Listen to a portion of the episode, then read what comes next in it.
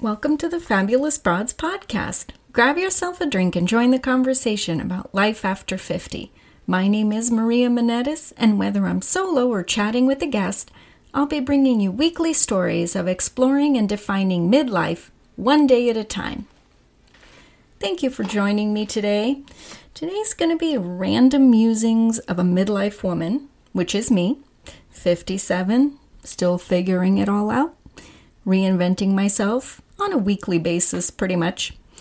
But there's just a couple things I want to talk about today. I've got some interviews coming up. Nothing this week, so it's just me alone. So grab yourself a cocktail and get ready to listen to Maria's musings. So, first of all, I have gained the COVID 10, not the COVID 19, the COVID 10. I was able to lose 44 pounds between mid March of last year through February of this year. I did it primarily uh, by following a keto slash low carb diet. I started because I wanted to get in shape for my son's wedding. And by get in shape, I mean lose weight, certainly not exercise, because if you know me, you know I really don't like to sweat. But that's something I'm hoping to change. I actually went for a walk today. But I started doing that because I have gained 10 pounds back and I was very disappointed. Um, once we went into lockdown, I started grocery shopping. We were home 90% of the time when I wasn't grocery shopping or dropping off groceries at my mom's house and visiting for a little bit. So I lost 44 pounds, gained 10 back, and then I also discovered bread making. Of all things, bread making. This is not something I needed to learn, but there was this fabulous recipe for Dutch oven bread making, I guess is what it is. No knead bread making, where you, um, it takes three hours and then another like half hour, 45 minutes in the oven, and it makes the most delicious bread. And I love bread. Bread is my weakness, my downfall. I will just kill for a piece of bread. A piece of cake? No. I mean, as much as I love cocktails, no, but a nice warm piece of bread with a little bit of olive oil or butter on it, I'm all over it. So that was the beginning of the end because I was making this stuff twice, three times a week and having a few slices, and then I would make pasta, and then I would have a little bit, even though I had very easily resisted all of these carbs for months on end. Here I was, and here I am. So I really got to watch it. Of course, now I'm going to tell you what I had for breakfast today. I made some of those Trader Joe's butter croissants for my son, and then I had two. And then for lunch, I had half of an enchilada that uh, I ate yesterday. So clearly, I'm not as disciplined as I should be, but I am determined to start again, as I always have, but not on a Monday. I think Mondays are a bad day to start a diet. So I'm going to start tomorrow, Tuesday. And then by Wednesday, when you're listening to this, I'll be in day two and probably cranky and hangry and all these other things. But it's okay because I have a secret weapon in case I need a treat. My girlfriend Chrysula came over one day and brought me this ice cream. It was um, chocolate bars, chocolate fudge bars by Enlighten, and I think it only has two grams of carbs in it. I hope I wasn't reading the box incorrectly, but they're such a nice treat for evenings. So that will be my treat instead of bread. Fingers crossed I can stick to that because the bread is a killer.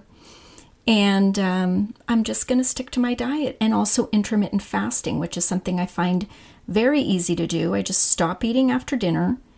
Um, but now I'm going to maybe stop eating after I have my little ice cream. But I think I can still do it. Stop eating after dinner and not eat until 10 or 11 the next day.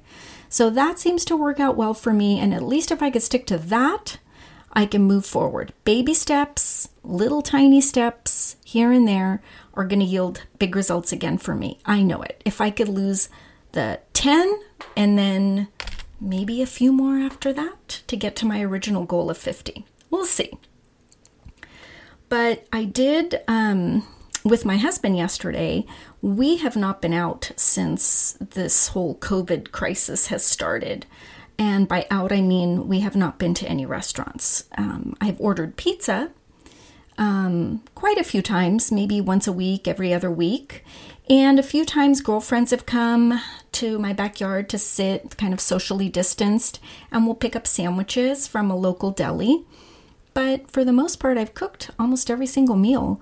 And yesterday, my husband, who is painting the house, we'll get more into this whole thing later, um, he suggested going out on a little day date. So we ended up heading out around 2:30 in the afternoon. We figured that was a good time. It was after lunch, crowds, before dinner. It was a Sunday, so we thought, well, it shouldn't be that crowded. We scoped out a place um, from my friend's recommendation, and uh, we really wanted Mexican food. So we drove down, we looked at it, we kind of spied on the waiters or servers, and um, everybody sitting there. Everybody had masks on, gloves, people were well spaced apart. They had ample seating for us to sit far apart from everyone else, and so we just did it. We just did it. We went in and we had a wonderful meal. We had margaritas and we had queso fundido, which was good I mean, I you know, what else do you eat queso fundido with if not chips or, you know, tortillas? Anyway, I had that, but I wasn't dieting yesterday. And then I had enchiladas, which were delicious, and, you know, chips and salsa. No dessert, so we were being really good there. But uh, we did feel really comfortable. We didn't feel, you know, like we were near anybody where we just felt like we might catch something. And I should say that we're very careful because my husband has asthma. Um, my youngest son, who lives here at home, still has asthma, as does my middle son, but he's not living here right now. And, you know, I have a mom who's 85, so I have to be really careful. So I'm the only one who grocery shops, and I'm the only one who usually, you know, runs here and there for errands. So we just tried to be very careful, and I think we succeeded. We had a nice time yesterday. It was good to be out a little bit. And um, I'm going to let you know of another obsession of mine now. It's TikTok.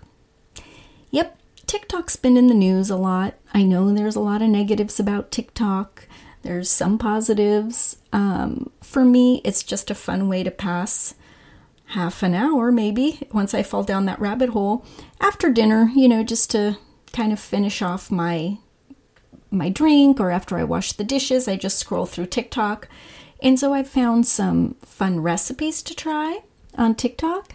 I've found some kitchen hacks, and um, there's all sorts of amazing things you can do with pallets. Who knew? I mean, you could make a pallet into a bar outside.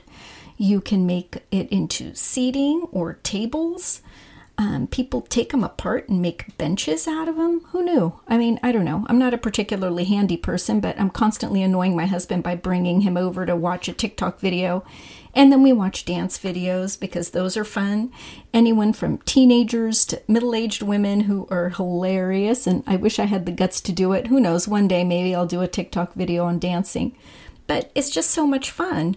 And that's what prompted me to redo my bedroom a little bit and I kept looking at different paint colors on there and people redoing this and redoing that and decorating and you know each video is like 17 seconds long so it's pretty fun. Makeup tutorials, that's hilarious because, you know, I can't really do my makeup, but I'm learning a few little things here and there.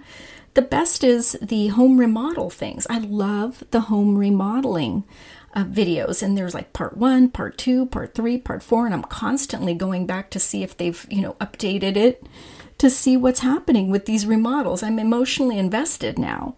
But yesterday i found a story that was it was heartbreaking. And i sat and i watched all of this woman's videos where she told the story of getting her ancestry dna report back and there was a completely random person that was next to her sister on the family chart. And she didn't know who this person was. And long story short, it ended up that she was the product of her mother's one night stand with a gentleman whose daughter was friends with her sister. Her, I guess, half sister at this point. Anyway, it was a very compelling story. She was she is in therapy for it, and I can imagine it must have been a very traumatic experience for her to find out that way. But I'm telling you, you can fall down a rabbit hole in TikTok. And since I have mindset to um, pretty much home improvement recipes and some dancing videos, I don't know how she came across my feed, but boy, I was crying by the time I got to her last video explanation of what was happening in her life. And I don't even know the woman. I'm telling you, people, I don't know if you want to get TikTok or don't. I don't have it on my phone because I know I'll just keep randomly watching it. So I just have it on my iPad and I limit myself to after dinner of watching a little bit of it. Anyway, those are just my musings of today. I just wanted to pop in and say hello and thank you for joining me on this fun podcasting journey of mine. And I look forward to having more interviews coming up soon. And as we wrap up our um, season one, probably at the end of August, we will move into another season with uh, talking about aging and health and maybe some meditation and yoga and menopause and all sorts of different stories that really are relevant to women in their 50s and beyond. So I thank you for listening today. You can find some more TikTok links my bread recipe, and more on the fabulousbroads.com website. Please hit the subscribe button for the podcast so you don't miss any episodes. I've got a new one every Wednesday, and if you've enjoyed this podcast, please leave a review. Stay fabulous, ladies.